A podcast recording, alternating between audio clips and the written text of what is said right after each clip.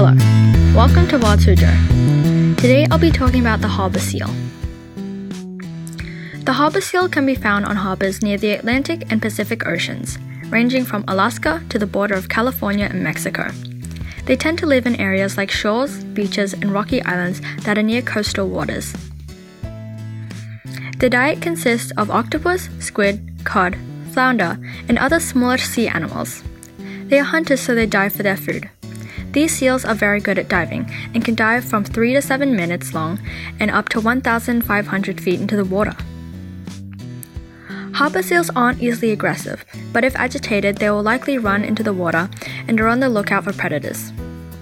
Their predators can include killer whales, sharks, polar bears, and walruses. Harbor seals have light gray to black spots around their body and are 5 to 6 feet in length. They can weigh up to 300 pounds and get around by flopping on their stomachs. They have a steady population of 500,000 and live in small groups. What do you think of this funny coastal creature? For Wild Suzhou, I'm Palm Tree, and thank you for listening.